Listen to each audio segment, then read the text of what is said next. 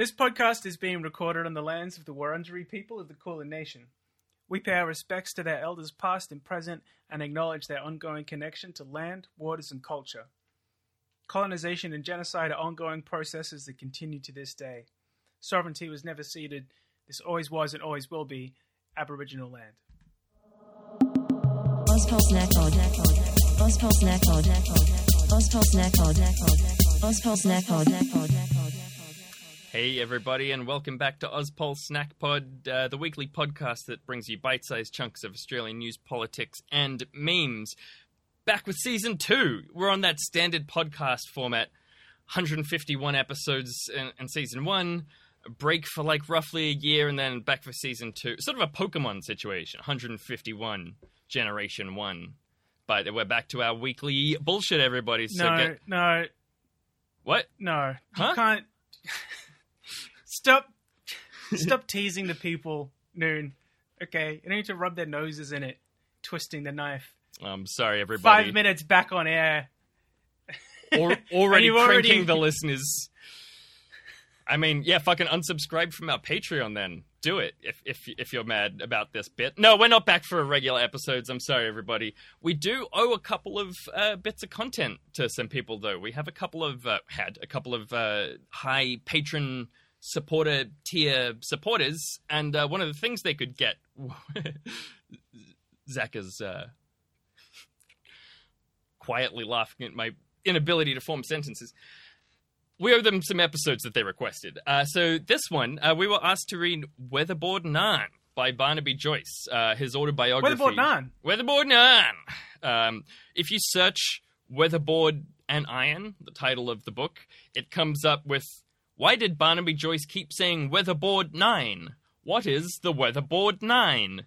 um, no, Weatherboard and Iron. Politics, the Bush, and Me by Barnaby Joyce. I'm holding it up to the microphone, listeners, so you can hear it. Uh, and so, just to be clear, Noon, this wasn't our idea. no, it's not a book I would have voluntarily read. Cover to cover and taken extensive notes on. Extensive notes. Yeah. Uh, and but- yet, and yeah, here we are. Yeah, so you know, to that unnamed shadowy financier, you know, thank you so much for supporting SnackPod while we were running. It literally did make it possible. You're a legend. Here's Yep. your episode. Uh, we we yeah, have another sorry one. it took so long. yeah, yeah. We, we, we've got some other stuff that we owe you that we, uh, you know, we'll get to at some point. But you know, we're doing Weatherboard Naan. So shall we get into it, Zach? Please. Uh, so, I guess listeners should probably know that I haven't read the book, and you have. Yes. So I, I've been trying not to send Zach heaps from it because it's fun and I want him to come in, you know, moderately cold. But it is by Barnaby Joyce, and there's only so cold you can come in. He's he's exactly like he is in the book. Um, Yeah. So my overall impression is that this is maybe the pettiest book I've ever read.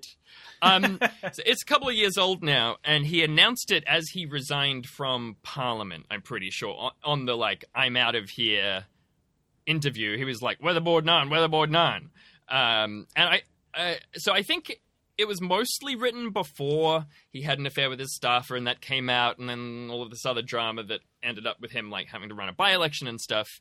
Uh, but it's yeah, I think I think he was working on it before then, and then he just had to like tie that in because that was like the last thing that happened before he published it. Uh, right. It's extremely defensive.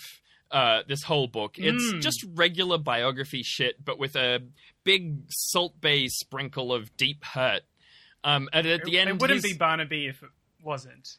That's right. Uh, but then just at the end, he's like, oh, and yeah, look, I cheated on my wife and got kicked out of Parliament for having a New Zealand citizenship. But uh, anyway, that's uh, whatever. Um, That's by the by. yeah. I mean, he's fucking back in Parliament now. Yeah, that's right. Yeah. Yep.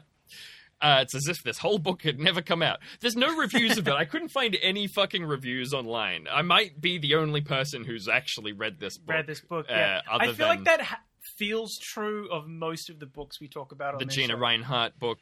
Uh, The Stuart Robert Stuart Robert. in the footsteps of Jesus, famously unread by anyone else. I mean, the Gina Rinehart one is like there's 137 copies in the world, Right, right. and we still This have one, there's one in every public library in Australia. I'm pretty sure. Like he just made them buy it. Anyway, weirdly, the whole book is full of bangers. Uh, I enjoyed it a surprisingly large amount. Not enough to actually recommend anyone deliberately reads it, but way more than I was expecting. Uh, some of it's hilarious in a cringe way, some of it's intentionally funny. Uh, he paints some beautiful scenes. He tugged at my heartstrings. Um, but Wow. almost almost every like single Pixar time, Bit of everything. a Pixar movie, yeah. Except if the main character just immediately was a giant cockhead after any kind of interpersonal moment, and he's constantly weirdly mixing metaphors, veering in strange directions. It's big Bob Katter, uh, like what a thousand blossom blooms as far as I'm concerned, but I'm not spending any more time on it. Um, like he Mm, just does in these book we- form. in book form and over and over and over and over again. And Mm. it's missing a lot of commas, which like they're kind of optional, but it makes the whole thing feel like a rant a lot Mm. more. There's no like pause for breath or you know. Again, this is all feeling very appropriate and uh, Yes. unsurprising. Yes. Uh, so I, I got a lot of notes. Uh, most of it's just quotes because like I feel like the material speaks for itself mostly. Going to go through vaguely chapter by chapter. Y- You'll have a pretty solid idea what the book was like. I hope. Um, I am going to dunk on him a lot and present a lot of the funniest and worst quotes.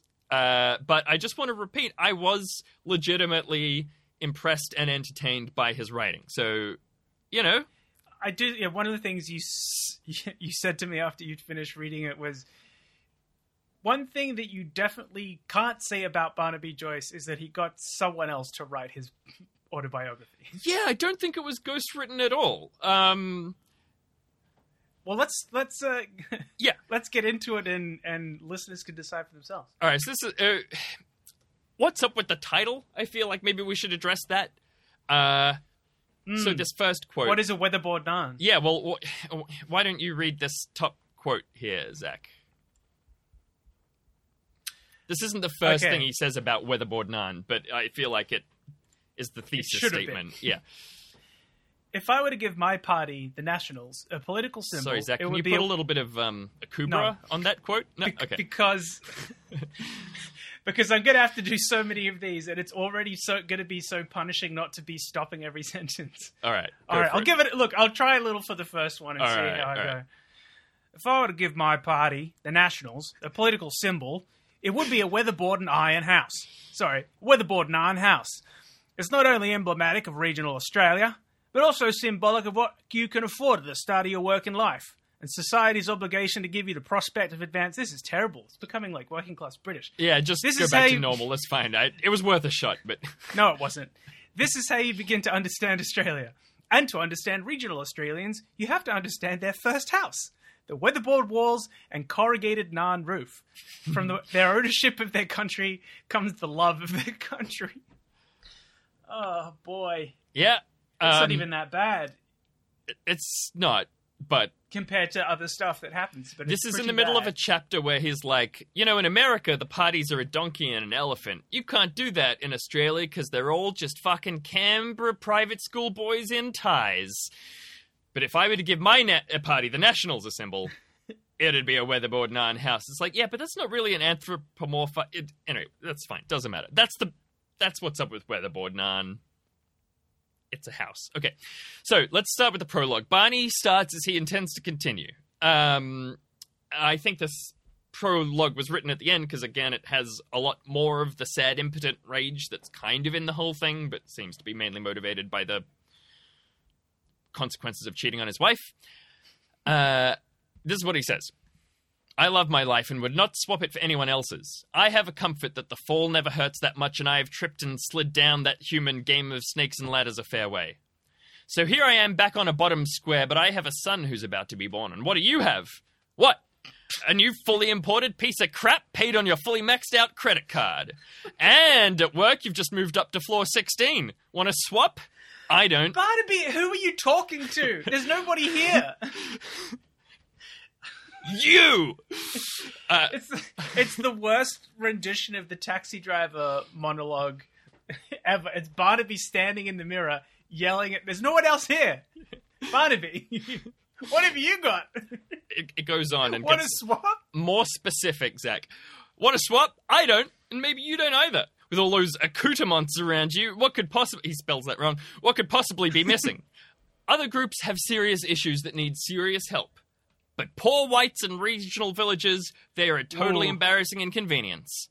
Now I've inspired your pure feminist Sydney Uni rage, but how the hell does a sociology degree help to rid Smithton, Tasmania of unemployment?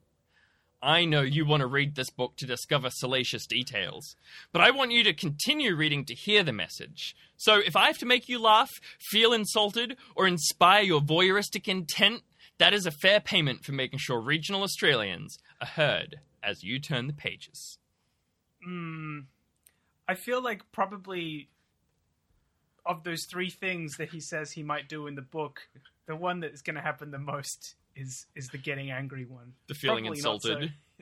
Yeah, well, I don't know. maybe I felt because this is called out by completely written in the second person as a long invective against whoever is reading it. This is hey, you! literally the prologue. What he's saying is, I know the only people who are going to read this are reading it to make fun of me. That's very true. And, And- I hope that you get some like insight into like the country as a result. And to be honest, he kind of achieves that. Um so yeah, as we go through I'm going to mention I think he maybe makes like between 2 and 3 policy suggestions which are very broad, but all of which I think are pretty reasonable, uh, which is kind of surprising. Um, and I did develop a sense of my unawareness of regional Australia. Like, I am the literal latte, soy latte sitting lefty city boy that he is yelling at in the prologue, literally reading it for the reasons that he says he Mm. is. And it does feel quite directed at us. yeah. I mean, he's not wrong. Yeah. Um yeah, and like as I was reading it, I was like, wow, yeah, this is an unfamiliar world to me. Um I don't know about this, and it does sound like there are problems here that I'm not very well equipped to comment on. Fair enough. and that's why it's cool to be racist. Yeah. Yeah, we'll get into that in a bit. All right, Hmm. so the book's kind of chunked up into some different sections, going literally chapter by chapter is a bit clunky, but uh, chapters one, two, and three are basically this was what it was like being poor as a kid in the country. Um, there's a lot of stuff throughout the whole book, but especially here, where he's like, there's a conservative problem, but it's not as bad as the progressive solution.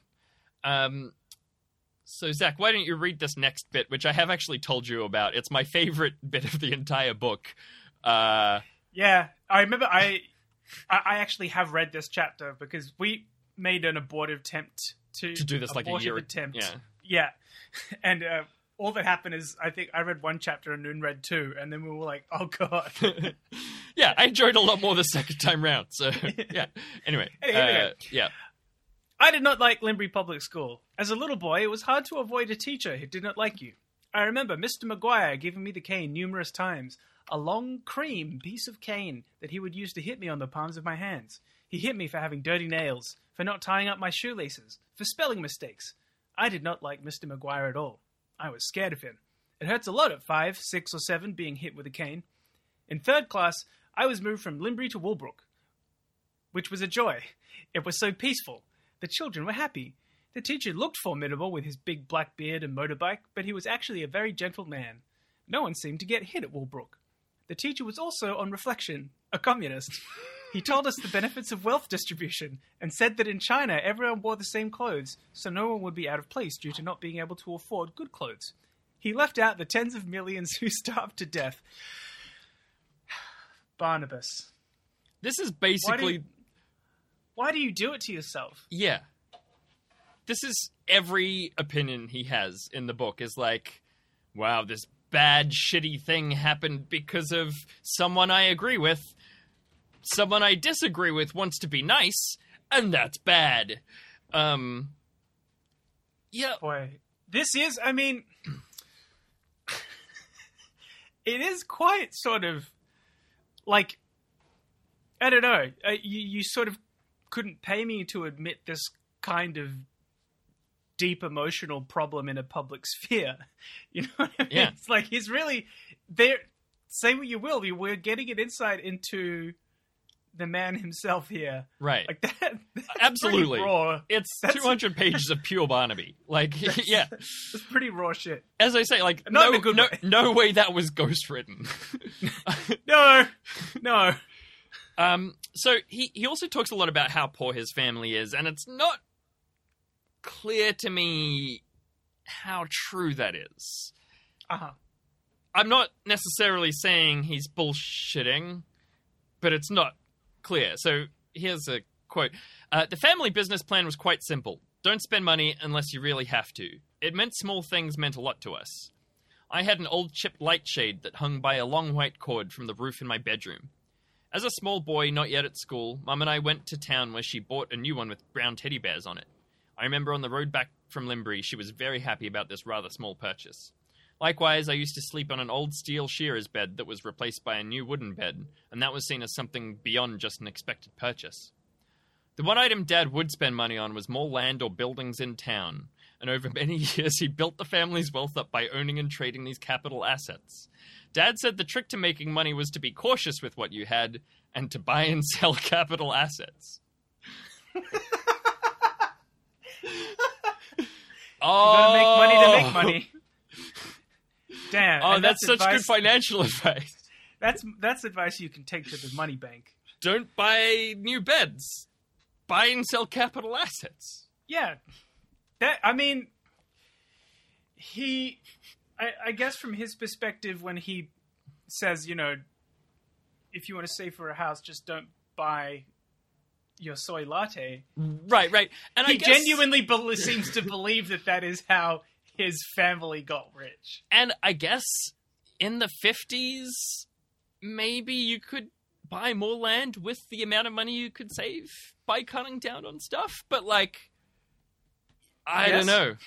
I don't know. Definitely the price of money going up has been going up. As I say, ambiguous how much money they had.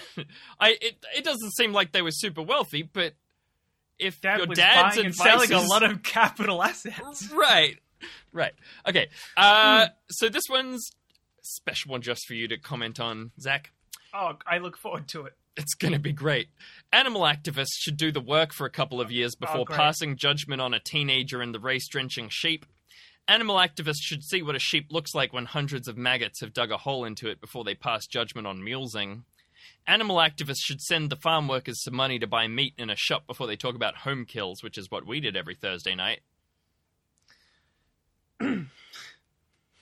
Thanks, Barnaby. Th- thank you for that.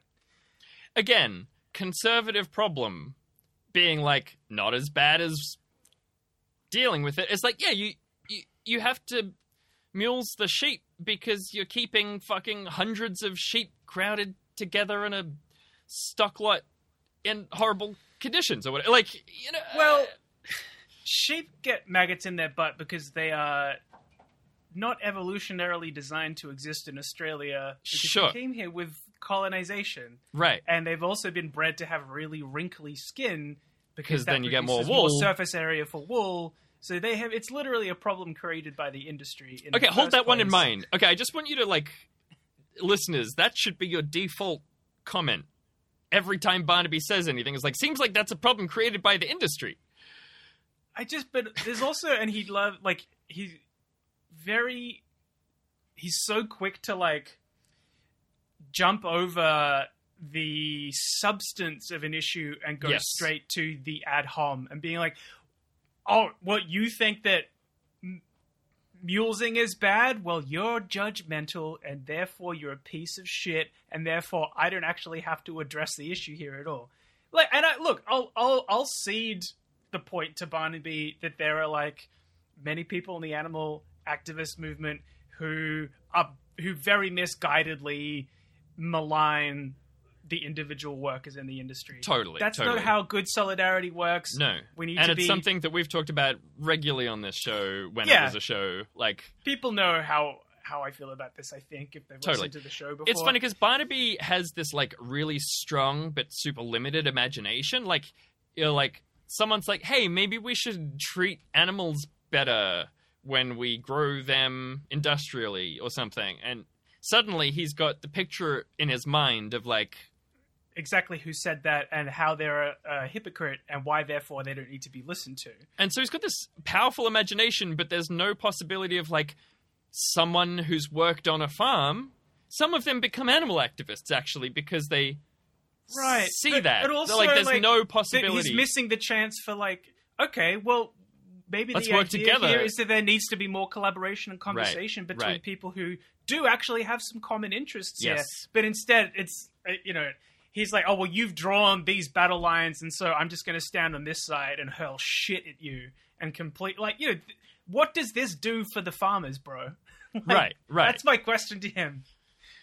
it makes But- and him it's feel also good this- for being on their side, is what it does for the farmers. I just th- this like this idea of oh you're calling for structural change. Well, why don't you personally pay for that farmer's dinner? Yeah. Yep. Like, Yep. bro, like I, there's so many ways in which he's missing the point here. We, we got to keep moving on. I'm We sorry, but going. yeah, there's a lot of fun Stories I mean, to about. be fair, he did specifically direct that to me. yeah, I mean, and I- look, this is the whole book, right? Everyone gets called out. Um, uh, yeah, a lot of fun stories about being a youth in the country. Uh, he gets in trouble for being pushed out of a car by someone. He gets in trouble for smoking cigarettes. Uh, he misses Cheeky. the bus and has to trek for hours to get home. Um, I met Well, I Natalie, mean- his first wife, at St. Albert's College, where we were both residents. I was later asked to leave St. Albert's for dropping a maid off in the countryside with one thong and in a pair of underpants. Natalie was a very pretty, quiet girl who was a very good sportswoman and champion netball Wait centre. a minute, Barnaby. Sorry, you got a question? let's let's wheel up from the from the from the No. netball.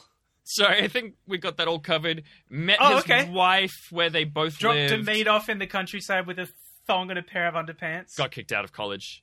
Natalie was very pretty and good, Good at netball. Yeah, no, that's Okay. all the important things there. Yeah, page Okay, great. thirty-five. Yeah, yeah. All right, so uh, we also kind of get why he got into politics, which um, there was some interesting stuff here, but I couldn't find any like good way of putting the quotes together. Basically, adds up to like it was like charity. I don't believe in politics, it, it, but it's just a way of doing charity, and and like people who are Oh, fuck off. Okay. Pe- people- that actually stinks like actual bullshit to me, which this other stuff is like, yeah, I believe.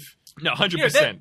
I believe that, You're that Barnaby right. believes these shitty things that he's saying, 100 but, but like, oh, Yeah, yeah, I'm yeah. doing it because I just want to give back. I hate the system and the process, but I'm doing it out of the goodness of my heart. Fuck you, Barnaby. Yeah, uh, look, he, he says stuff like people who are Nats members are also members of Rotary Club and whatever other like philanthropic organizations, and it's just one more way for them to like get around the community and do some good. And like that was the one that I kind of fell into. But yes, I agree. It's basically just strategic distancing from like the Canberra Bubble TM, uh, which is Yeah, Barnaby's most hated thing after Sydney, the Greens, Labour Party, the Liberal Party, Vegetarians, and foreigners. Yeah.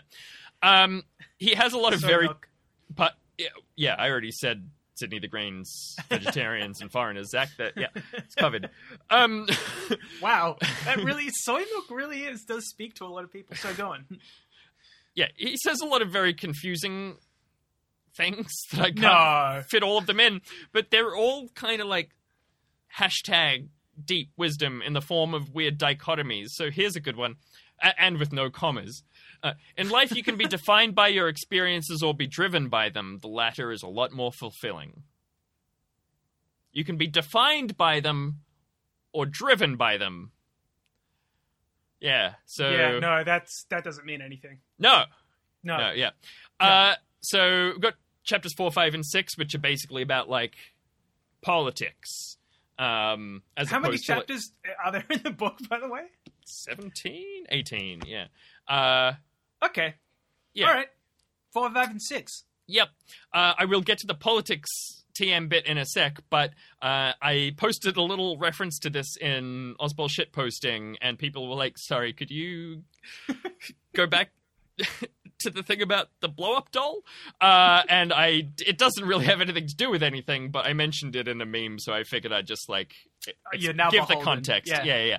So this is the start of chapter six. He kept belting it against the window, partially pulling back the curtains and trying to capture the attention of those parked on the other side of the road, trying to shock us with the emphatic rictus sardonicus grin on her plastic face. Rictus Sardonicus grin. Barnaby Joyce. He's got away with Turn words from time to time. Yeah. It was a residence that would not be worth any more than a family ca- a car. A blow up plastic doll was probably the perfect tortured metaphor for the anonymous inhabitant darting back and forth, half crazed, behind the mannequin hostage. And he keeps going back to this motif of the blow up doll throughout the rest of the chapter. So these are like a few different remarks spread over the next like 10 pages. It was as believable as the blow uh, as the plastic blow up sex doll. From where we observed this plastic Punch and Judy show, we could not determine whether they were male or female, youth or adult, compos mentis or insane. The fear is of the house on the edge of the road with the dirty curtains, banging the blow up doll against the window. it's just this like recurring That- metaphor. t- to be fair, that last one was quite vivid, but otherwise, it's just it's just so clear that like I mean, clearly. The, the image left an impact on him, Right, but it's also a bit like Barnaby. Why are you thinking about this so much, and why is it in your autobiography five times? like it's this is like- the story of his entire life. Okay, he's condensing. How fucking old is he? Let's call him sixty. yeah, something like that. 60 we got roughly 20 chapters okay that's roughly three years per chapter we're talking one chapter here five mentions like you just Yeah. think about how much of his autobiography is about this same blow Plastic blow-up doll. That's a really good point that I hadn't occurred to me. Because, like, when you're reading the book, it's just a series of little essays, and it's like, this one's about when I was at college being. When I was my friend off leaving in my undies. friends in the bush yeah, yeah. and this one's about when I was at that shitty town and there was a blow up doll. But you're right, it is like even at the time reading it, I was like, "Sorry, what are you talking about?" Um, but you're right. But on the other hand, it like, is a it is- hilariously high portion of the book. Yeah, It, that's a lot of yeah, hilariously high proportion. Definitely suspicious coming from Barnaby in particular, but I do have to cede that I can picture it. I can It's I can picture sort of engrossing, which is This- kind of his whole point. Being like, vivid, vivid. we were watching him imagery. do this thing. Yeah, and yeah. it was fucked up. yeah. yeah, Uh, okay. so now Moving on. he's he's a Nats member, um, like a not a member of parliament, but he's like going to party conferences. Uh, he's now an accountant. Uh, God, he I makes a forgot that was shitload of money job. being an accountant. Yeah, uh, it's not the most fascinating part of the book. He goes pre-selection. He screws a bunch of people over, but in ways that he doesn't say it like that. Obviously, he mentions that his wife raised their kids somehow while he was busy. That's um, convenient. That that just just fell into that place. one. Yeah, again, we'll we'll come back to that in just a second. Um, Luckily, he's just off doing charity and giving back.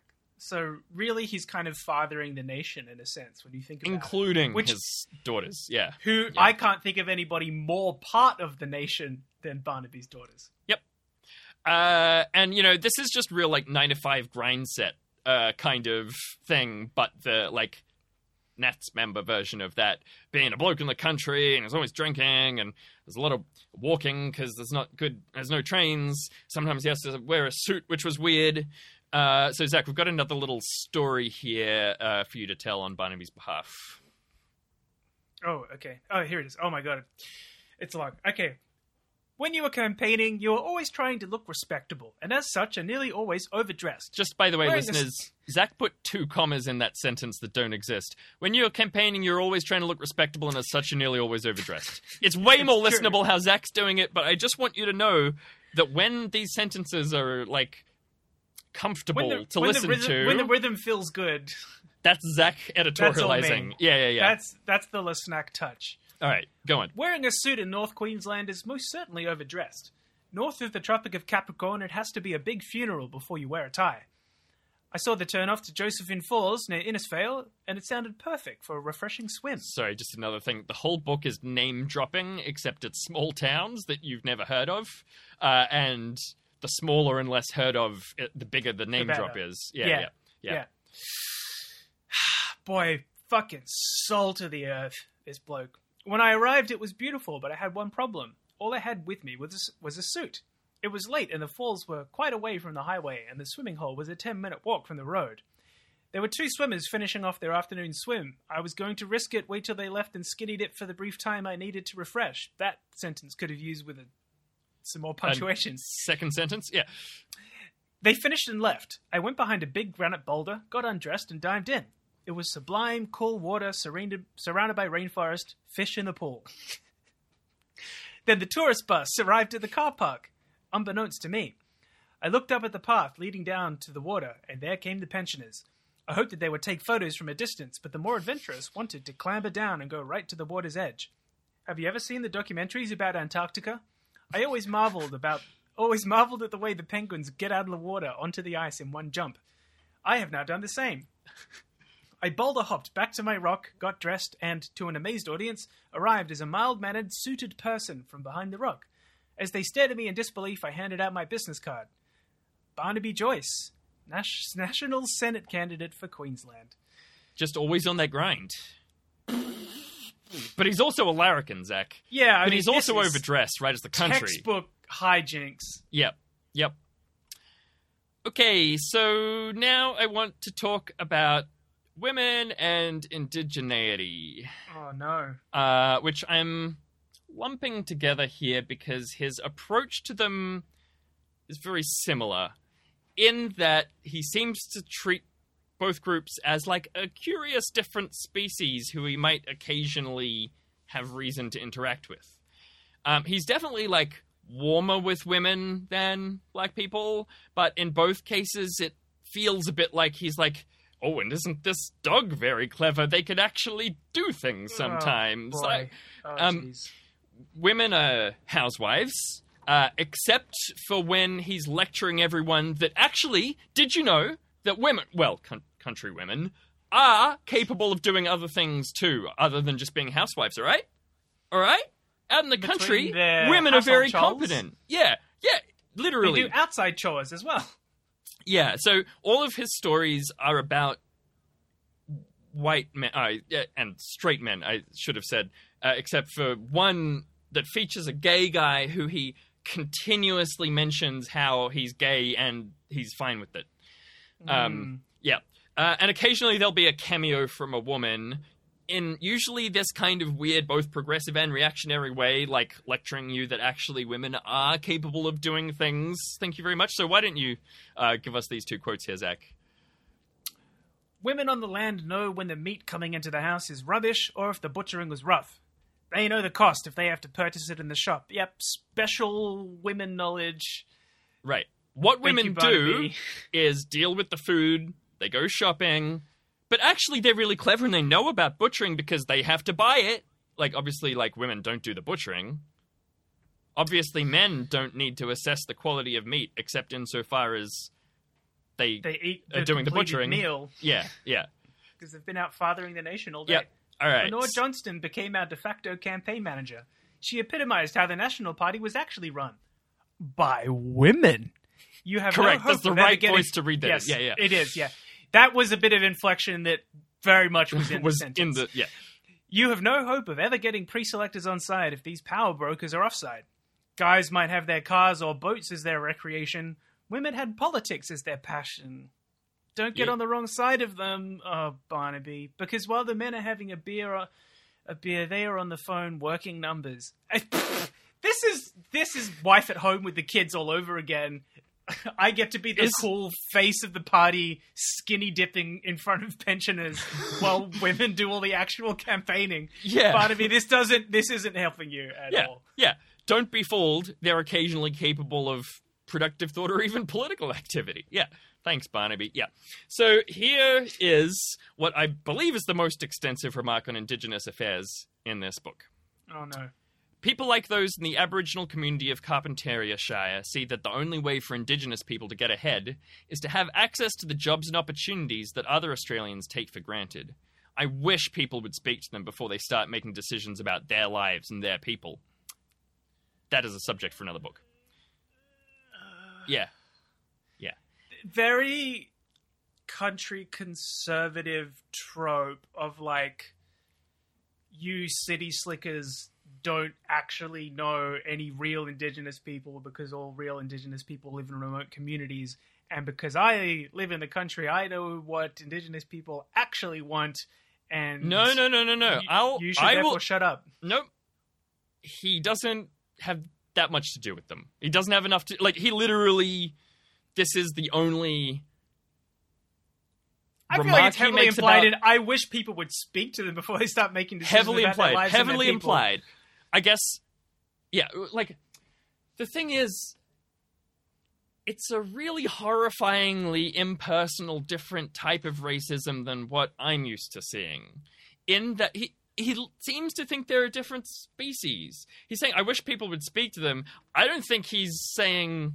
I mean, he, he's kind of, as you say, strongly implying, "I've spoken to them," but he's he never says like this would be good for Aboriginal people, except for literally being like, if they had access to jobs and opportunities that other Australians take for granted, which is not really. That's nothing except like we need to colonize colonize them more, but like it, vague. Mm, Um, it's bad. it's it's bad. I think we can agree. Yeah, in the last paragraph of the last chapter, other than the epilogue, he introduces his first Aboriginal character. So why don't you uh, read this one for us, Zach? It was an incredible. I had an incredible honor. I was the member for New England, and as I dictate this to Vicky at the. Sorry, sorry, yeah, yeah, yeah. This is the the last paragraph, the last chapter. He's reflecting on writing the book. So yeah, He's not even writing his own auto- autobiography. He's even his wife at home with the kids in his own fucking autobiography. nope. I had an it's incredible the wife, honor. The new Uh, sorry. woman he's cheated on. Yeah, he's other womaning.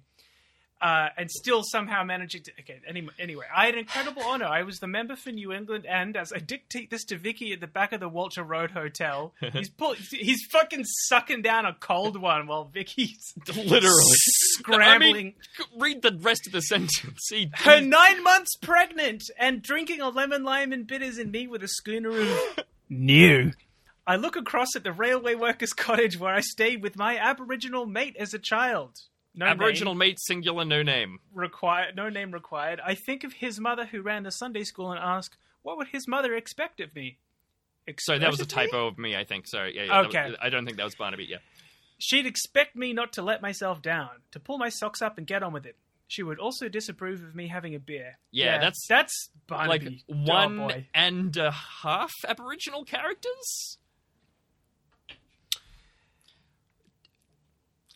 They're the It's not- only black specific That's indigenous folks who are mentioned in the book. That's pretty troubling. Yeah.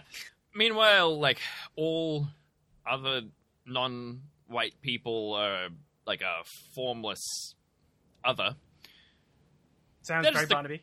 That is the crucial question for the poor student of the poor family. How do we pace them on the same upward trajectory that their Asian neighbors have and continue to enjoy? Be the best, or get ready to be their peasant? Whoa! Oh boy! Yeah, Wow, that's He- pretty um racism. Racism. yeah. He has clearly some got some understanding of colonial violence, but uses it to be racist against the Chinese. The Europeans who came to Australia did all right for themselves, and many Aboriginals may query what was in it for them. So be careful with foreign relations and land ownership. Uh, Oh this is in a discussion about the the port of Darwin. Yeah. That is fucking outrageous. Yeah. So what a garbage, garbage person. to his credit, I suspect he's actually probably more comfortable talking to real indigenous people than a lot of other parliamentarians are. But yeah, he basically seems to think they're like, not my business. Uh, and he's constantly referring to the poor whites. And he Yeah. also seems to include indigenous issues with city bullshit.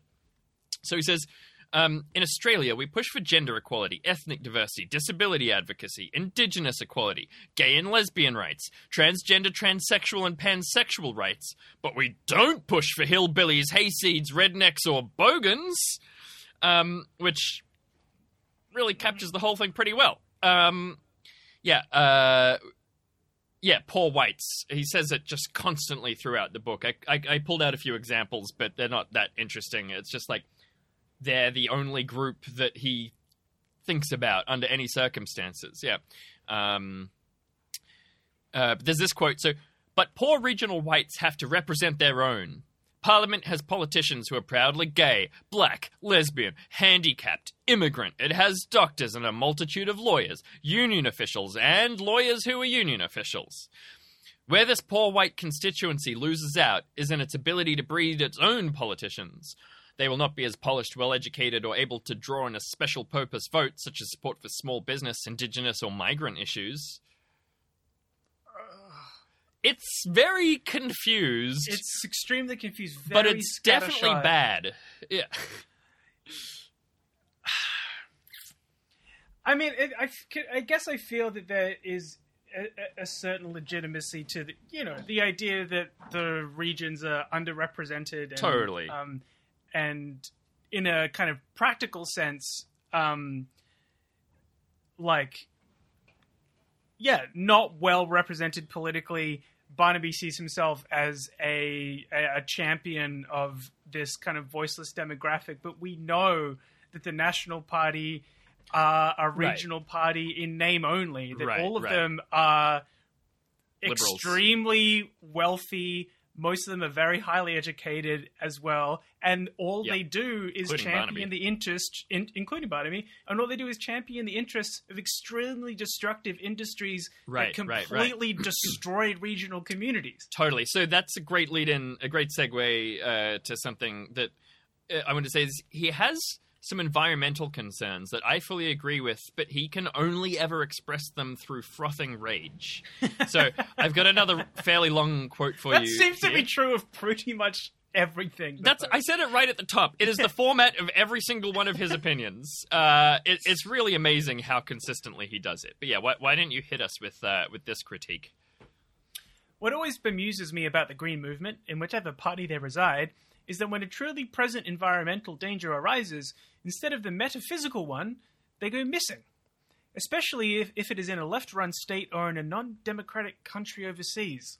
In the poor white, take a drink, town of Mount Yeah, Morgan, yeah. there is a problem. 7,000 megaliters of water is held back by a tailings wall dam at an old mine site on top of a mountain. Barnaby, this is an extremely long walk. Oh, One, one, one to see megaliter, going. one megaliter is a million liters.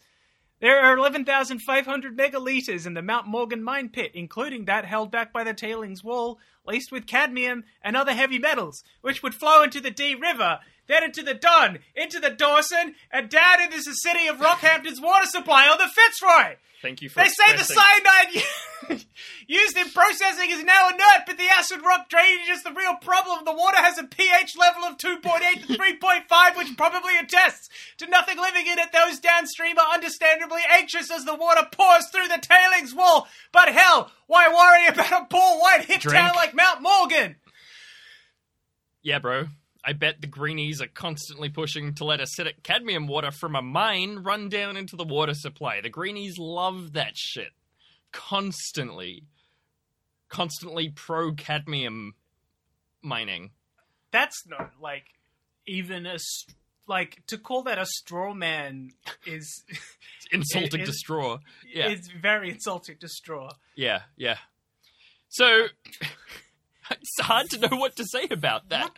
But it's exactly the same about? thing as the animal activist, right? It's like this is an opportunity for collaboration with people who Yep, could help you, dude. yep. Yeah. Frothing rage. Yeah. So there's a couple of other points that I pretty much agreed with. Uh, one, fucking politicians are useless, so that's going to be chapters seven and eight.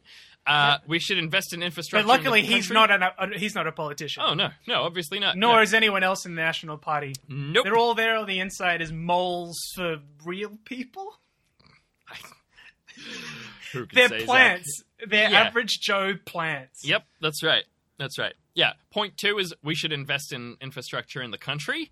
Uh, Okay, Yeah. sure. Yeah. and number three, we should consider reorganizing our parliament in pretty significant ways. okay. Yeah. Sure, we'll we'll get to all of those, but yeah, okay. Let's start with chapters seven and eight, uh, which are fucking politicians are useless. So these are called "Color and Movement in Canberra" and "Come Around Home." I didn't do the titles of the previous chapters. Eh, they're all That's pretty bullshit. funny. Color and movement in camera. yeah, yeah. Uh, so Such a fucking wanker. Uh, just that, like, so many of his arguments are based around, oh, you think you're better than other people? But it's also that was self aggrandizing. Yeah. Uh, yeah, the previous ones, uh, mostly pretty. The first chapter one's called "The Station Wagon from Danglemah," which really, you know, sets the scene. Uh, chapter five is called "Saint Vexatious Boarding School." Those are the only good Uh-huh. ones in the previous one, yeah. Uh-huh. And then Color and Movement in Canberra. All right, so yeah, Kevin Rudd gets name checked. He was indistinguishable from the ad selling happiness and earnestness, but no one is so naive as to confuse that with authenticity. He epitomized what Canberra had become the actor from Central Casting playing the guy you all want me to be. The Prime Minister, the complete triumph of the Canberra manufactured man. Too bland? Get the yarn out about when his mates took him out for a spanking good time at a strip club overseas, but make sure he falls asleep in the story. Show everybody what a lad he is, but he never looked at any of those titties. Um, I did not. What? Barnaby Joyce using the word titties in my life? okay, well, that's bad luck, uh, Zach. Oh, great. That's uh, that's called foreshadowing, listeners. Because in, true Barnaby style, he's going to give you more of exactly what you don't want. But also keep in mind about that he goes to the titty bar, but he falls asleep. So what is what a lad is he is, but he never looked at those titties. I just want you to hold that criticism of Kevin Rudd in mind as we continue. Uh, there's a lot of grandiose bullshit uh, in this chapter. I would say even compared to the relatively high levels of that in the rest of the Mm. book. So why don't you hit us with this one, Zach? Conservatism does not mean that your personality is hardwired to a starched white shirt. It is self-discipline because of the Yeah, belief that is- hardwired to a shirt. Just get that metaphor in. It is self-discipline because of the belief that it is selfish if you personally or, or your nation generally roam free, ignorant of the effect of your actions on others, and by this ignorance making their lot in life worse. Wait, this is his defensive conservatism. He's saying being conservative means having self discipline, stopping your country from roaming free. It means not being ignorant of your effects on others, and it means not letting that ignorance impact other people negatively. That's what conservatism is, Zach. But please go on. conservatism should never mean puritanical, huh? And it does not. That's the. Okay, conservatism should never mean puritanical, and it does not have to mean right wing. And conservatism does absolutely does not mean boring, just as progressive does not mean logical. The accusation that you are boring cuts to the bone. So this is like a weird exercise in like A is to B as C is to D, except he gets all of the pieces wrong. This is that's Confusing as heck, but Yeah. very self-aggrandizing. like Yeah. he really seems like he is trying he's he se- really seems like he's like fending off criticisms but they're not really outlined and so it's the sort of argument against like some kind of very confusing accusation Yeah. And what does he think the difference between right wing and conservatism is? Like, he goes on about that a bit more, and actually, we'll get a mention of it in the upcoming titty bar narrative. But, um, like, it's he's never clear about it at any stage. He just complains. Yeah, okay. Um, this was a good one. Uh, he, yeah. Country folk also wanted minority green influence removed from policy affecting property ownership and trade. In Australian politics dominated by inner urban Labour Greens and inner urban, urban Liberal Greens, get it? Clever? Are they inner urban Labour Greens or inner urban, urban Liberal Greens? Huh? Both are just as bad. They're both the Greens. Um, uh, the difference is determined by whether they're in a CBD job and went to a better high school or in a CBD job and went to a better private school. That's a very right. confusing that's second rendition of the same joke. barnaby With one kid at the childcare center in a European car, this culture war is one of the hardest to navigate. So, are you talking about yourself yes, it's incoherent, but it's also reprehensible. Yeah. Okay, so now we have uh, an extensive story detailing how medium Barnaby feels about teddy bars. Um, you're gonna ask me to read it aren't you uh, either way, go on, go on then. At the first pub in Kalgoorlie that night, I made the astute observation that the barmaids were leaving, as my mother would say, little to the imagination.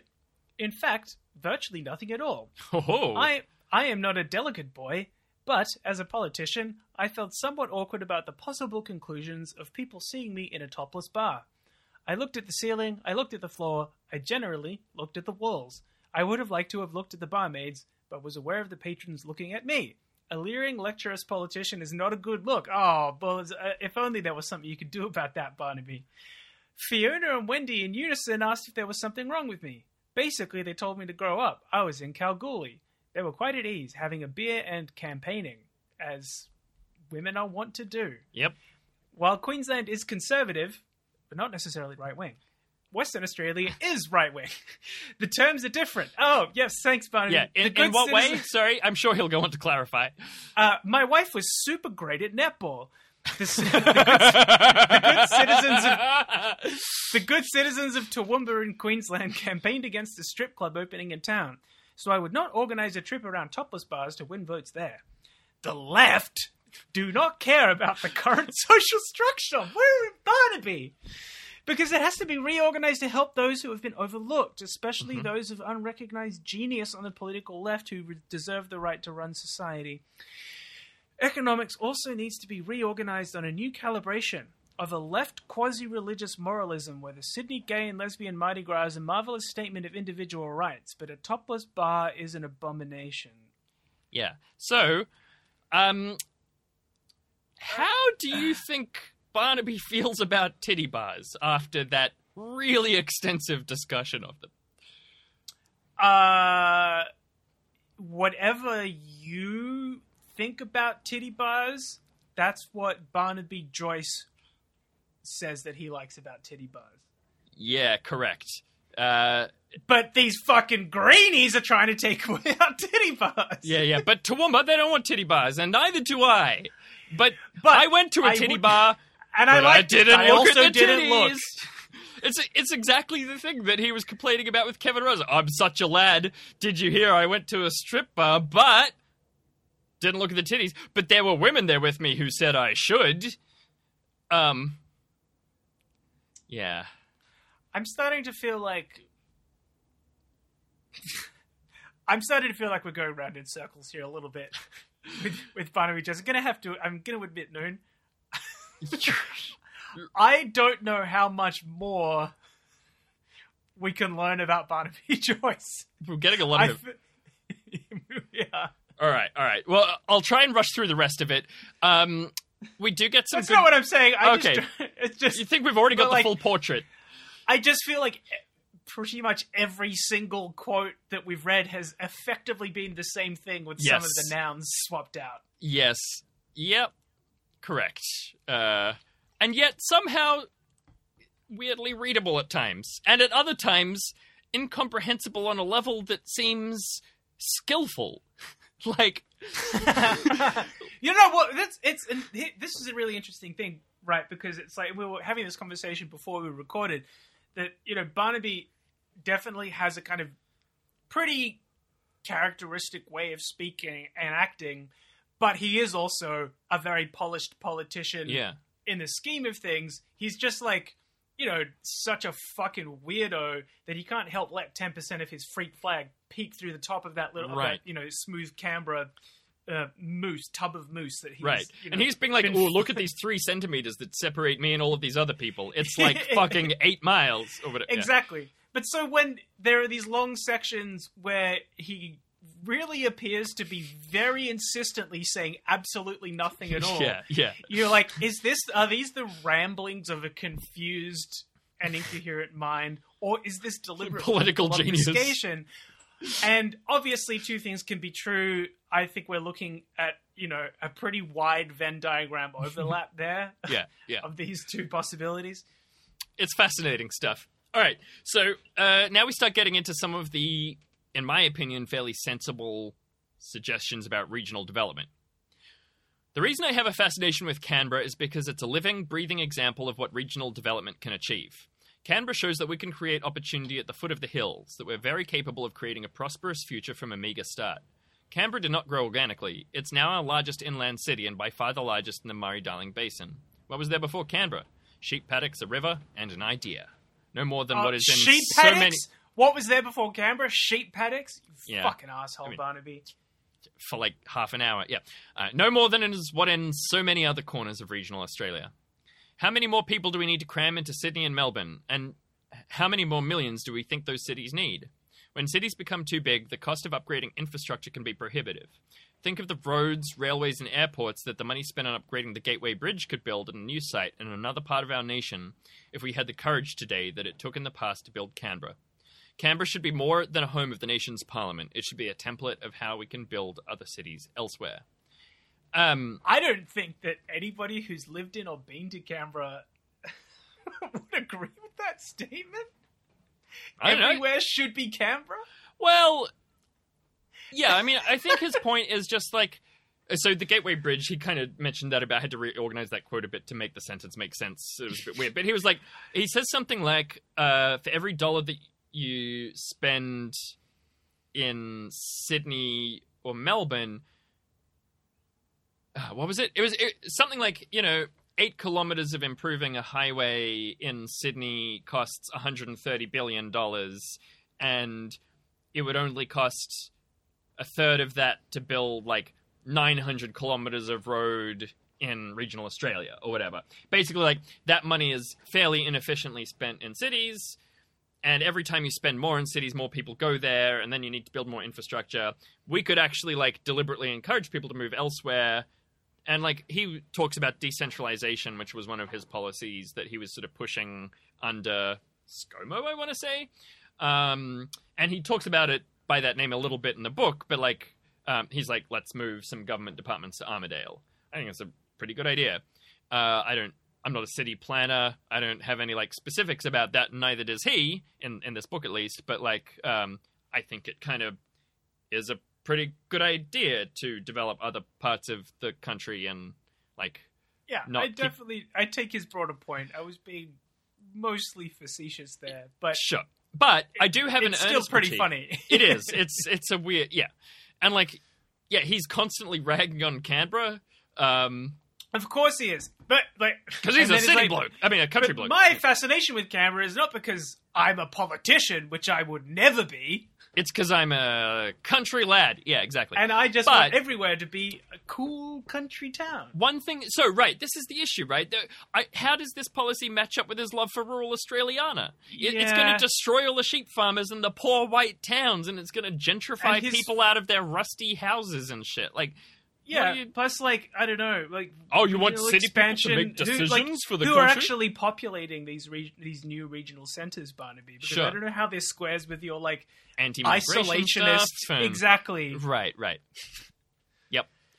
Uh, I mean, looking for consistency. I thi- if if nothing else, this book has proved that it is absolutely fruitless to try to pull anything coherent from the mind of this person. Right, right. Okay, so here's another one. Uh, uh, a dollar expended in regional centres is far more conducive for a better social return than one spent in the city.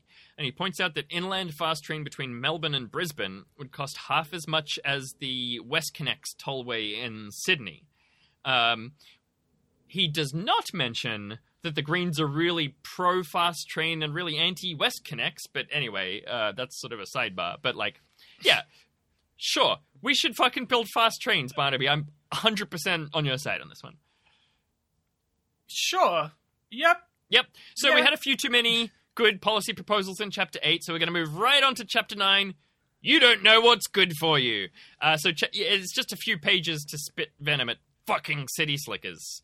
Uh, so this is another animals one, so why don't you go ahead with that, Zach? Uh, Great. here.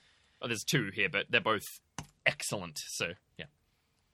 The 2011 ban on live cattle started when the government panicked in reaction to a TV documentary. It put it put cattle properties. I don't know anything about that. It put cattle properties, ringers, truck drivers, and helicopter musterers out of work for months. This overwhelmingly, but not exclusively. Oh, the poor helicopter musterers. They're so hard done by. How are they going to afford jet fuel for their helicopters? Sorry, go on, Zach. the the overwhelmingly but not exclusive this overwhelmingly but not exclusively hurt regional townspeople.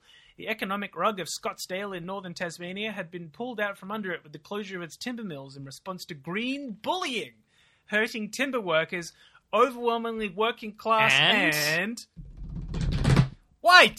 Maybe you see this as a bitter dirge played by me, but a bitter dirge is what needs to be played.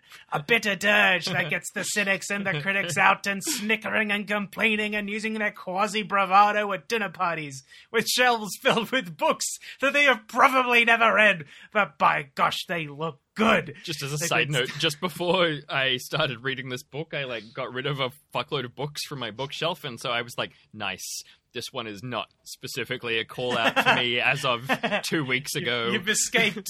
yeah, yeah, yeah. escaped This one invective. critique, yeah, yeah. Uh, sorry, so you're talking about a bit of gu- a bit of dirge, Bit of which dirge, is yeah. necessary for this next part of this metaphor. Yeah, he's. It's getting a bit piratical in.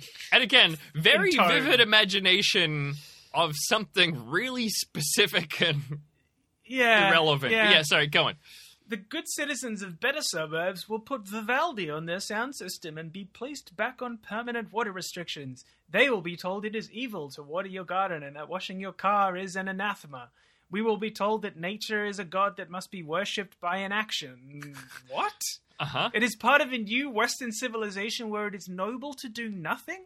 Where you must pay consultants. Barnaby, what the fuck are you talking about? Yeah. where you must pay consultants millions of dollars to tell you to do nothing, and when nothing is done, they can say, I told you so, nothing happened, just like I said it would.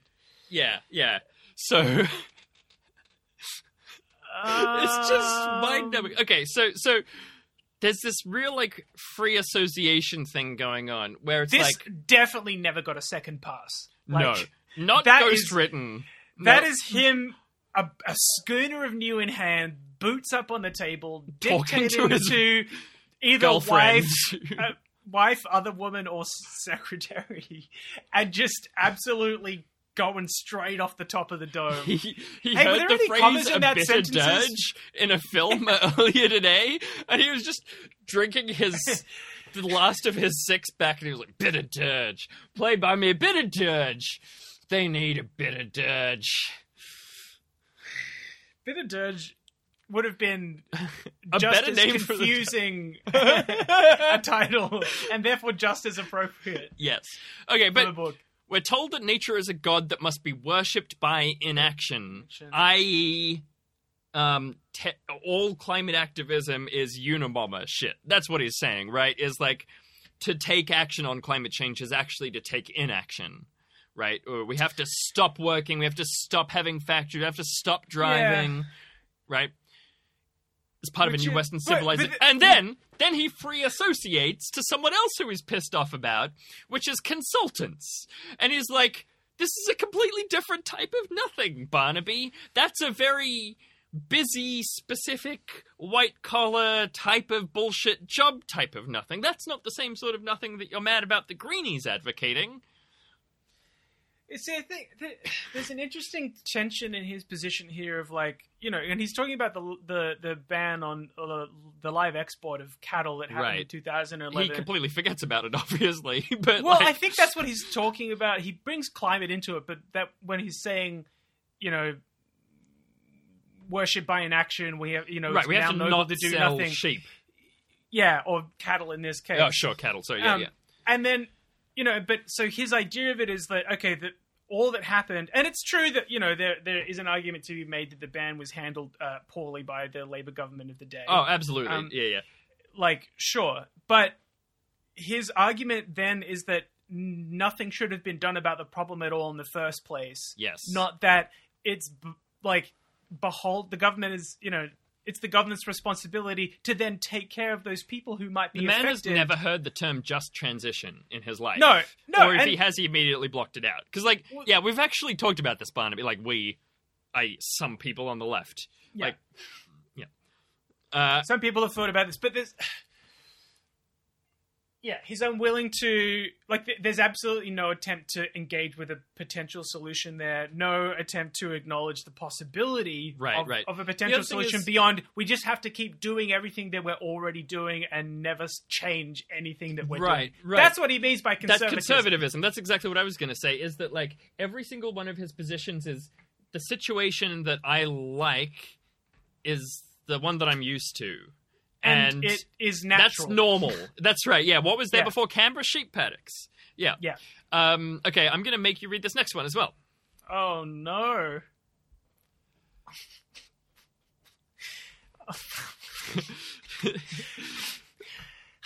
it's no longer acceptable to use the N word slur, and nor should it be.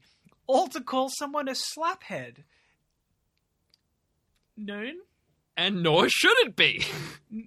Uh, noon. yeah. What's a slaphead? Have I just used a slur on air? It's- I'm not entirely sure, Zach. Uh, I- well, See, this is don't- possibly. I please don't write in. if if Zach said slaphead, These are No. Barnaby's words. I all it conjures to my mind is uh this is a deep cut, but listeners may for some reason be familiar with Ben Yahtzee Croshaw under his more familiar brand of zero punctuation. He's a very fast talking British man who wears a waistcoat, and about 20 years ago he made a series of point and click adventure games called the X Days of Slaphead series. That's what it made me think of. Uh, I think it just means idiot. I think it's just like a very mild term for someone who is not clever. Okay, well, so why is it all right and politically acceptable at the nice dinner parties to refer to people as inbred rednecks and hillbillies? Maybe because you fear that they look like you. Okay, this is so fucking confused. yeah. Yep. Ah. I also put it to Barnaby that it's not really that cool, No. generally speaking, to call people inbred, Inbred redneck. rednecks. Maybe. Hillbilly, I don't know. Hillbilly's kind of a term of affection. Look, I'm not a No, person I of think- regional origins. So. right, right.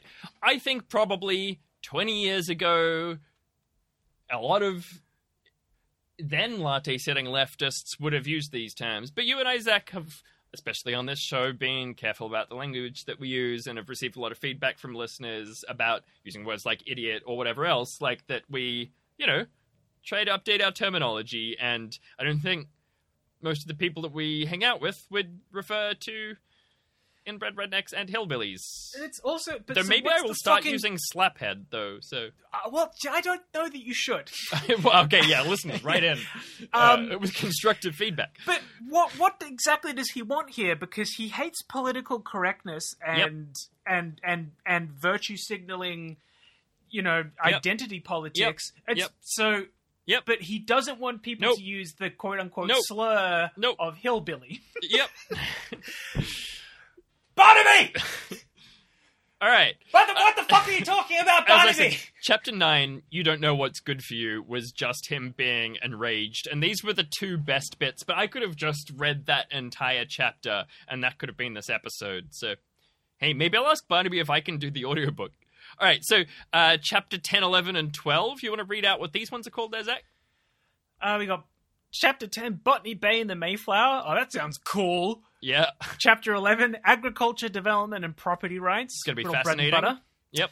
Chapter 12, Decentralization and Senators. Oh, Yeah. fantastic. We're getting into some Yep. realpolitik. Yep.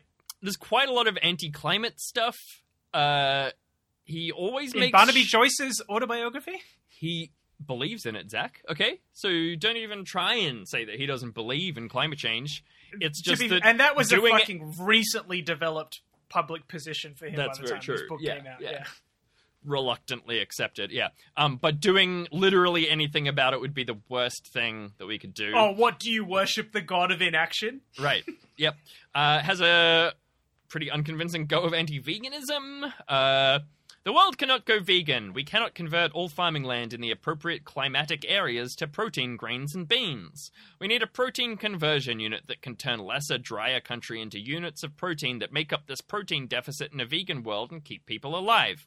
That protein conversion unit has a range of names sheep, goat, and cow being a few. Veganism and vegetarian laws are very handy if we are going to evolve into a higher form of termite. I like how he refers to sentient beings as protein conversion units. Yeah. Also, Yep. I, I I'm sorry, but the idea that like, let's take Barnaby's uh, theory of animals as red for a moment here and think Sure. about them as protein conversion units. Great, the idea let's do that it. they- It's somehow More efficient re- to put the. it's it's less resource intensive to to run water and food through animals to get It's just, uh, so listeners who don't know, it's roughly a ninety percent calorie loss at each tier of the trophic, uh, uh, uh, not cascade, whatever it's called, the the, the trophic chain. So, um, yeah, ninety percent of the calories in grass disappear when cows eat them, or, or soybeans or whatever, and then ninety percent of the calories from meat get lost when humans eat it or whatever. So, like, it's it's it's just a lot more efficient land wise to eat plant protein. But anyway, yeah, he goes on and on about various country industries and how the Greens hate them and how everyone in the country just desperately wants a job. Um, he goes on at great length about how fucked coal seam gas mining is and how invasive it is to farmers. Doesn't Okay. mention the Greens for a couple pages there. Um, there's more of the same development stuff. It's all super vague. I basically agree with it. That's not fun. Uh, so let's move on to chapter 13 Staffers and the State of Things. He has a lot of these X and the Y chapter titles. Um, yeah, so in this chapter, he makes the interesting suggestion of having a bunch more states. Uh, which I don't hate, or at least reorganizing how senators are distributed, which I don't hate either. Um, okay, all right.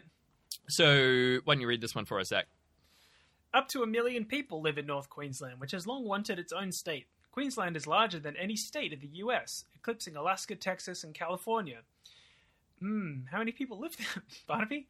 The founding fathers of Australia's constitution made creation of a new state a theoretically straightforward exercise, requiring only the consent of the state parliament to form a new state within its boundaries, or for two states to decide an amalgamate.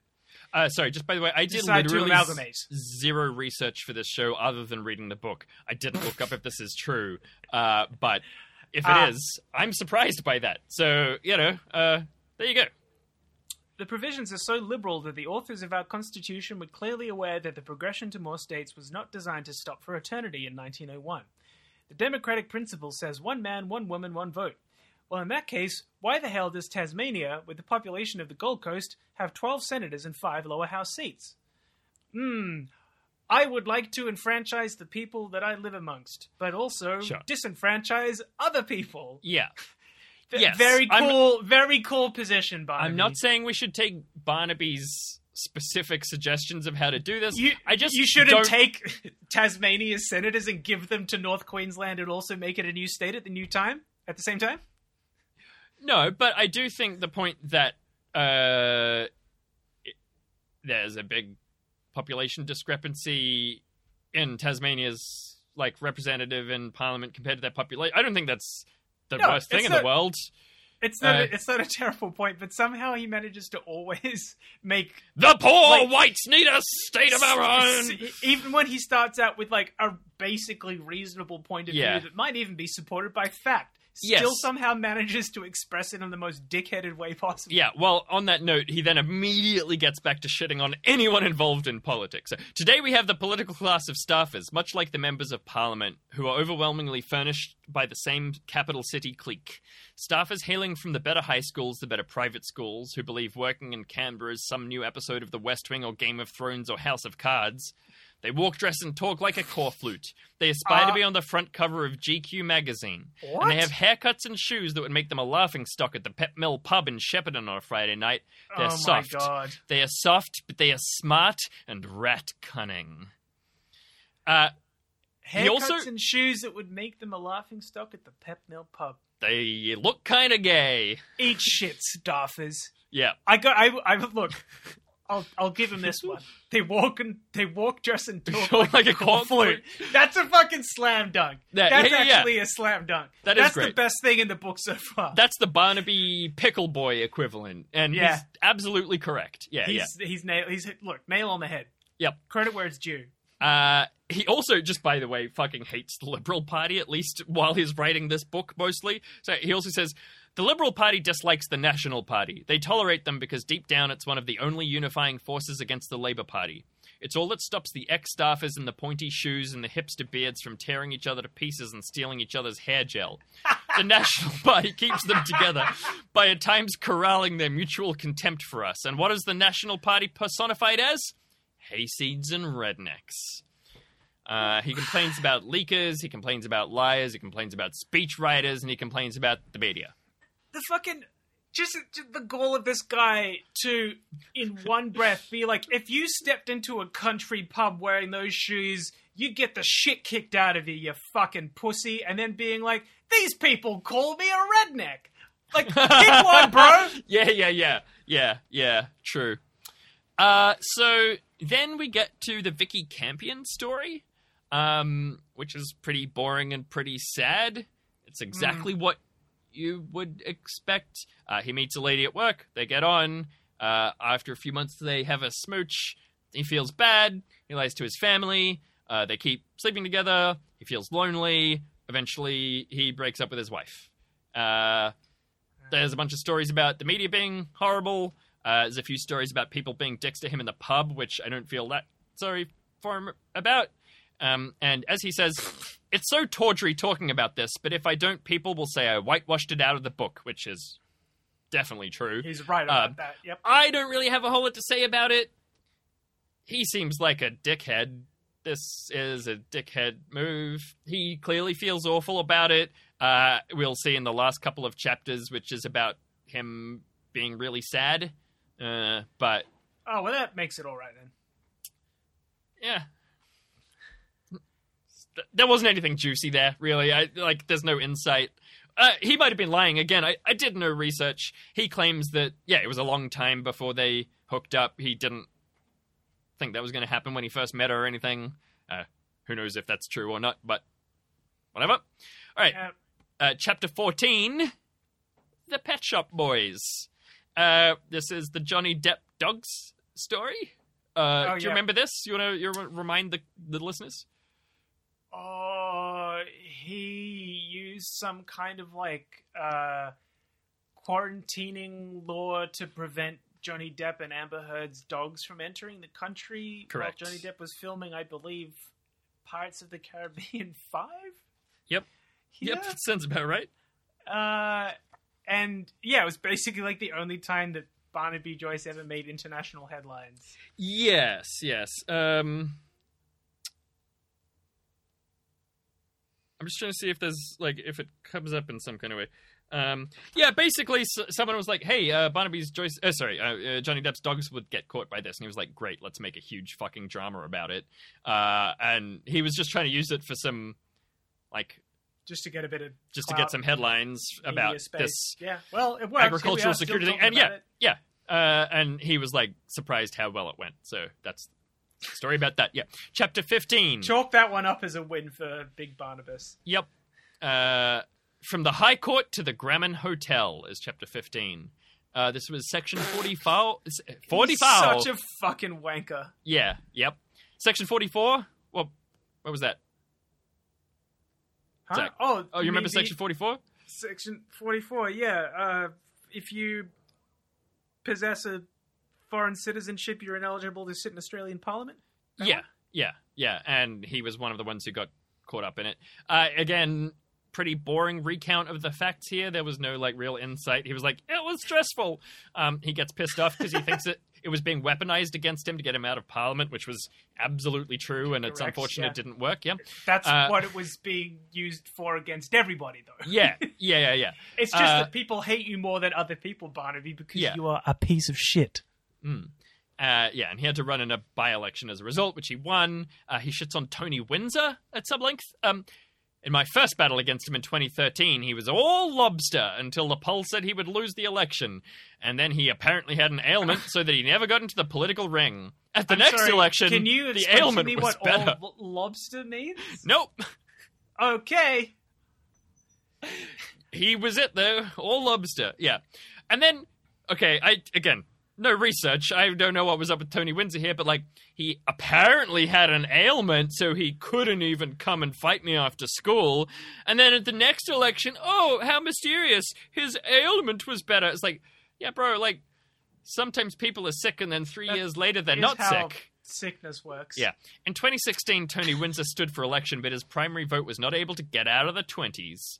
I felt that some of Windsor's statements on Twitter were insulting and others quite bitter. Oh, did Uh, you think some of his so- statements were insulting and others bitter, Barnaby? ah, damn. Boy, that really tells you something about that human being's state of mind, doesn't it? Yep. Uh, we also get this, which again, mostly mentioning because I posted about it in the group. The most remarkable person running against me in the by election in 2017 was a gentleman from Sydney who went by the name Meow Ludo Disco Gamma Meow Meow and who came to public attention after implanting a Sydney Transport Opal, chip ca- uh, Opal card chip in his hand. He was actually a huge help as he personified the attack by outsiders on our seat. Uh, which I is doubt that that's true, Barnaby. I doubt that he, He was a huge help? huge help. Yeah, he also said he never turned up. So I again pick one. Yeah. All right. Um, now here we have three excellent titles. Zach, 16, 17, 18. We got the Sword of Damocles, Back to the Backbench, and the Half Crazed Cattle Dog. Yeah, now we're cooking. Yeah.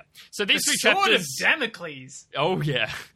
Uh, I'm pretty sure the sword is like about uh, the stuff with Vikki Campion coming out to the media. I think he and his wife had already broken up, and like he was just like a matter of time until someone publishes this in the Herald Sun. Um, Hmm. that's the sword. I'm pretty sure. Yeah. So these three chapters are about him losing his job as deputy PM and being very sad and stressed and anxious, and if you can believe it, people being two faced, uh, media being horrible, how unfair defamation laws are, and he has a hilarious long digression about how great George Christensen is. Oh my god. Um, I thought it probably wasn't worth reading because it's not very funny, but it's funny that it's in there. Uh, page 197, if anyone wants to look that one up. Yeah. Uh, he has melanoma. Uh, he's manic depressive. He's borderline suicidal. He's overcommitted at work. Things are not going well for Barnaby. Uh, and he also, shall we say, compares and contrasts himself with some great men of history. Winston Churchill had his black dog. Mine was a half crazed cattle dog biting everything that came near the yard. Shout outs, Bagel. Um, but the downside comes as well when you get sad in the afternoon because it's the afternoon and there's not enough clouds in the sky. When you have a nostalgic vision through the golden colors of time of things as they were, of April. When you stop thinking about something so like the Smiths poetical about just like mentioning a month. Um, yeah. Hmm. When you stop thinking about how sad it will be when you have gone to thinking, I've hurt so many that I want to go without anybody knowing. When you stop worrying about trying to explain yourself because you don't care about their conclusions or your own, it just is what it is, and you're in the middle of it. But I hate excuses. Everyone has their cross to bear.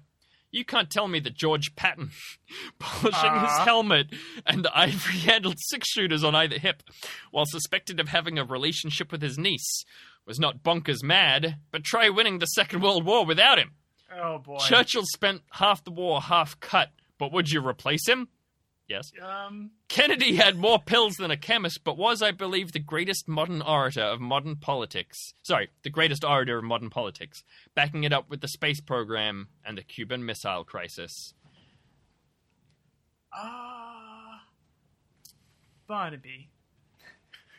I mean, he is very freely admitting that he is not in a good place. Very much so. And but- this is like that middle bit is like like it, it starts and ends hilarious, but that middle bit is tragic as hell. Yeah, you were reading, and I was like, I'm gonna choose not to make a joke about this. Yeah. But, Uh, uh, yeah. but then he f- very quickly follows it up veers with, back to I'm like Hey. George Patton. I'm just like that niece fucker uh, with Right. two guns, uh, who you know you may not agree with everything that he did. but he did sometimes push that line six inches closer to Berlin. Or was that the First World War? Uh, anyway, yeah. Uh, yeah. Uh, oh and then boy. he's like Kennedy, maybe, and Churchill. Unclear. In that I they mean- have problems, but you know he could have picked other people who had problems to compare himself to. Uh, okay, and then we have the epilogue, which ends the book on a beautiful and wistful and peaceful note after the pretty upsetting and incoherent stuff from the last few chapters. Uh, So I'm just going to read the last couple of paragraphs, or uh, the, the start and end of the epilogue. I'm sitting in Central Park in Armidale. The bell at the Catholic Cathedral tolls for midday. In front of me, across the green lawn on another park bench, are two men talking. There's the beautiful smell of cut lawn. Vikki is getting acupuncture, desperately trying to bring on labor so that Seb can find a new home outside her body. The fountain that stands in the middle of so many names for the First World War, sorry, from the First World War, babbles in the autumn sun. The cold weather is coming on the weekend, they say, but no rain. The family in front of me are gone. You can have lunch so quickly when it comes in a brown paper bag with a big gold M on it. I wonder if next week the dad will remember lunch with his family. I hope he took a photo. When I spoke to my publisher, he said, You should write an epilogue to let people know you're okay and to tell them what you're going to do next. Well, that is flawed with mysticism. I can tell you what I'm doing now. I'm sitting on a bench listening to the Currawong sing and waiting for Seb to be born.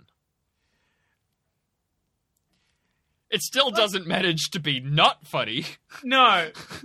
you know, there's some possibly evocative Yeah. writing in there. Also, Uh, sorry, I, I I didn't include this, but I tried to be editorial because I wanted to end on this like nice kind of pretty writing. We don't need to do that for Barnaby. Yeah, yeah. So, but i in between the start and the end of that quote, he says, uh, "Behind me, an Asian family, a mother with her daughter and son, walk past with McDonald's meals." Uh, and then he says some other kind of nice things about the family, but it's like they're Asian, just by the way. Uh, they're eating McDonald's. McDonald's sucks. You never remember stuff when you're Asian people eating McDonald's. I wonder if that Asian dad will remember lunch with us. He didn't mention the dad was there. Anyway, uh, I hope he took a photo. Uh, I'm a real dad. I remember shit. Uh, like this time that I'm sitting here waiting for my wife uh, or girlfriend. Um, I don't know. It's just like this. It's not necessarily negative. It just seemed like he really wanted us to know they were Asian. I don't know, and and that he looks down on them. Uh, uh, yeah. He just fucking can't help himself. Nope. All right. Well, that's the end of the book. Uh, yeah, I'm really surprised how much I enjoyed Thank it, Christ. both in good and bad ways. Yeah. Uh, uh, What? a reluctant but surprisingly high two stars out of five. I think. Okay. Well, uh, it has not improved my feelings about Barnaby. Nope, me neither. Yeah. Um, it hasn't clarified a huge amount. Nope. Uh, he remains a kind of, you know, engaging political figure by Mm. Australian standards. Mm-hmm. Um, purely by dint of being such a fucking weird unit. Yeah, and everyone else being um, Corflute. Co- walking, they walk, walk and talk walk- and yeah. dress like Corflute. and- Yeah, yeah, Corflute, yeah, Yeah. Uh, who've never seen a pair of titties in their life. that's right. yeah, yeah, yeah. I feel like you really, uh, you know, the Streisand effect, where by calling attention to, uh, you call attention to something you don't want Mm. people to look at. This whole book is just that. Um, it's like, Yes, hey, have you yeah. noticed I'm a giant asshole who can't think straight? Um, I just thought I'd I tell you that for 204 consecutive pages. I will say that that this does really uh, remind me of a time when I was in a small country town. Uh huh. And That's what he's a going guy- for. There was a guy, uh, and he had a blow up doll, and he was just banging it against the window. Yep. Barnaby smashing his inflated, uh, what did he call it? Um, Rictus Sardonicus. Sardonicus. Sardonicus against the dirty window pane. Look at me! Limited imagination. Yeah. Desperately trying to be let back into the public debate, but he can't break through because he's empty. He's hollow. He's full of just hot air. It's pure fucking carbon dioxide in there, which is very appropriate for Barnaby. yeah, he would like nothing else. Yeah. Uh Yeah. So thanks to our shadowy financier for for funding the show and for recommending, well, not not recommending, demanding this book. Uh, I, as I say, had a surprisingly good time with it.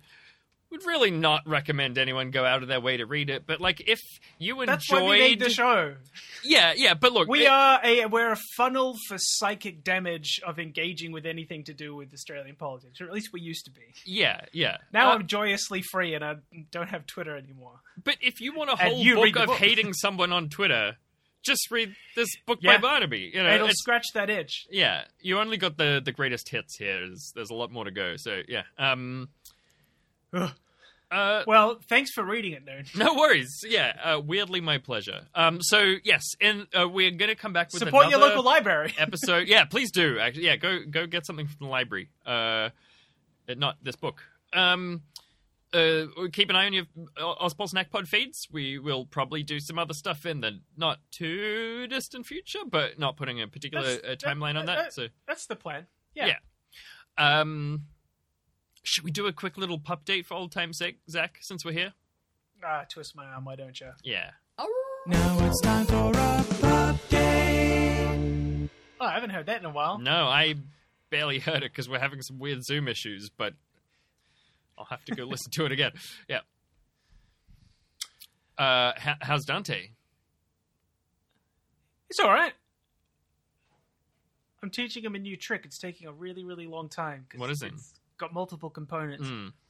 I'm trying to teach him. Okay, the end res- the end goal is that I want to give him the command "stinky," and he goes up on his hind legs and covers his nose with his paws. Yeah, yeah, yeah. I tried to teach Bagel to cover the nose with paws thing. Have you got that part of it down?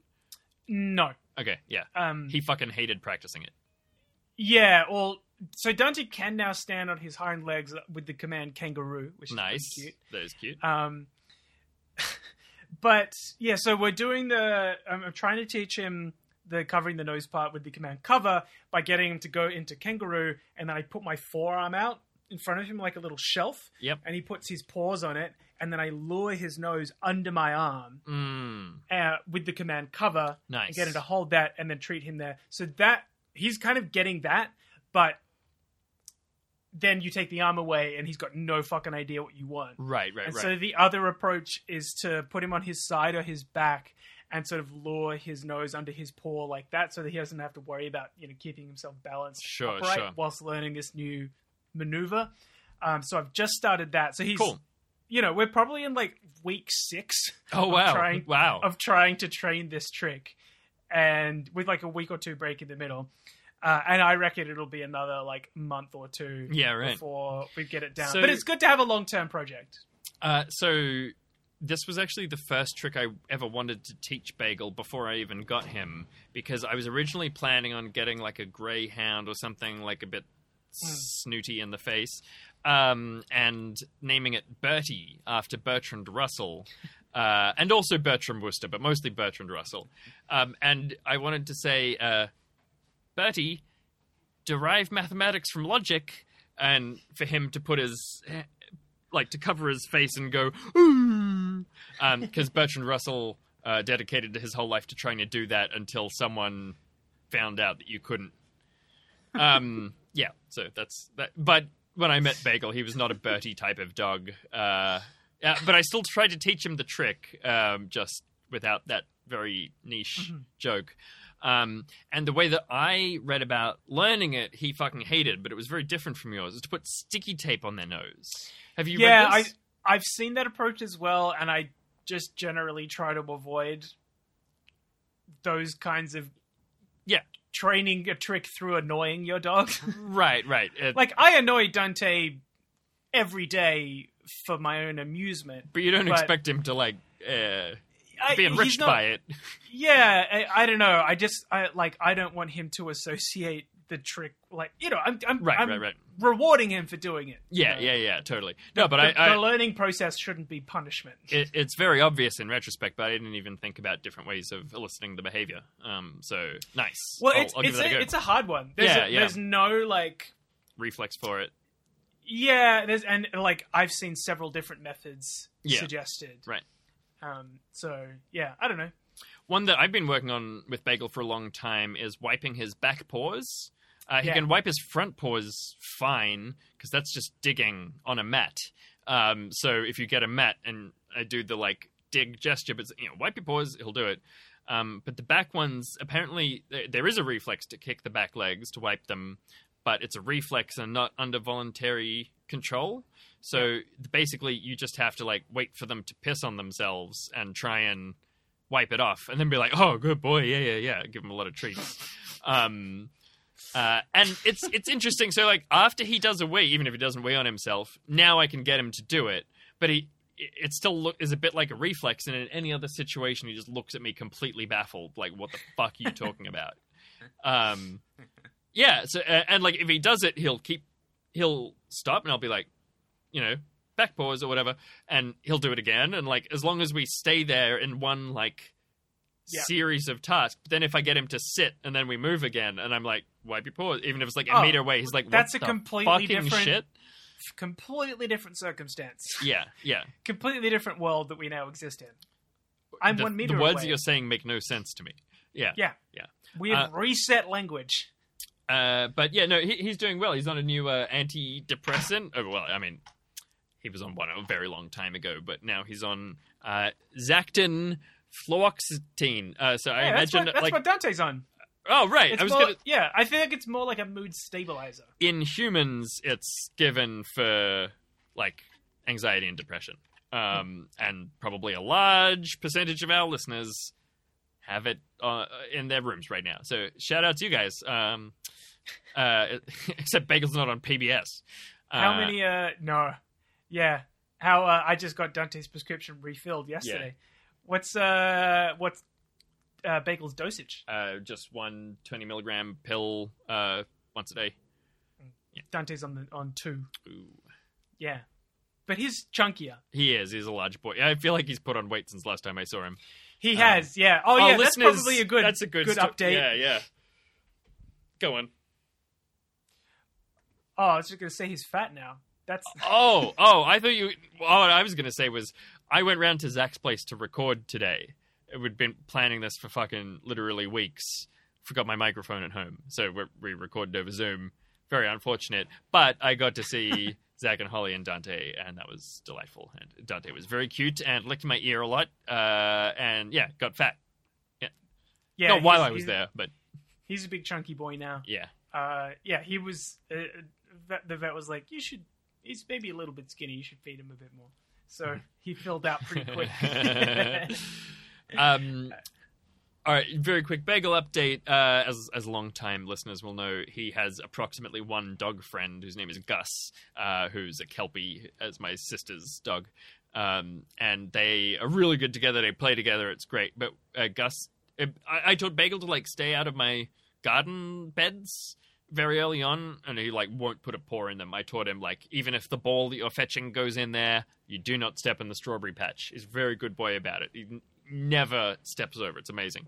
Gus doesn't know that's the rules, so he just walked in, walked straight across the strawberry patch, huge piss um, on the strawberries, uh, kept going. Jesus. I was like, look. He's here for one afternoon, whatever the fuck. Uh, it's delightful. I, I don't mind that much. It's good for the strawberries in the medium term. Um, but uh, now for like days since every time we go in or out of the house, Bagel like stops at the strawberry patch and like has a big sniff, and he's like, "Oh, my friend Gus," you know. Like, I, just every time he walks past, he's like, "Oh." it's very sweet. Uh, That's very Yeah. cute. alrighty. Um, yeah. yeah. No, nothing. Let, Go let's on. stop vamping and, and wrap up the show. Uh, Sounds good. Thank thanks you for listening, tuning everyone. in. If you Don't give us reviews. Don't give us ratings. We don't care about that anymore. Yeah, We're, stay we're, the fuck away from our Patreon. It doesn't free. exist. We're, we're unshackled from um, from from the load lodestone. we're unshackled from the millstone of public opinion. You can't hurt us anymore. Yep, uncancelable. All right, uh, catch you.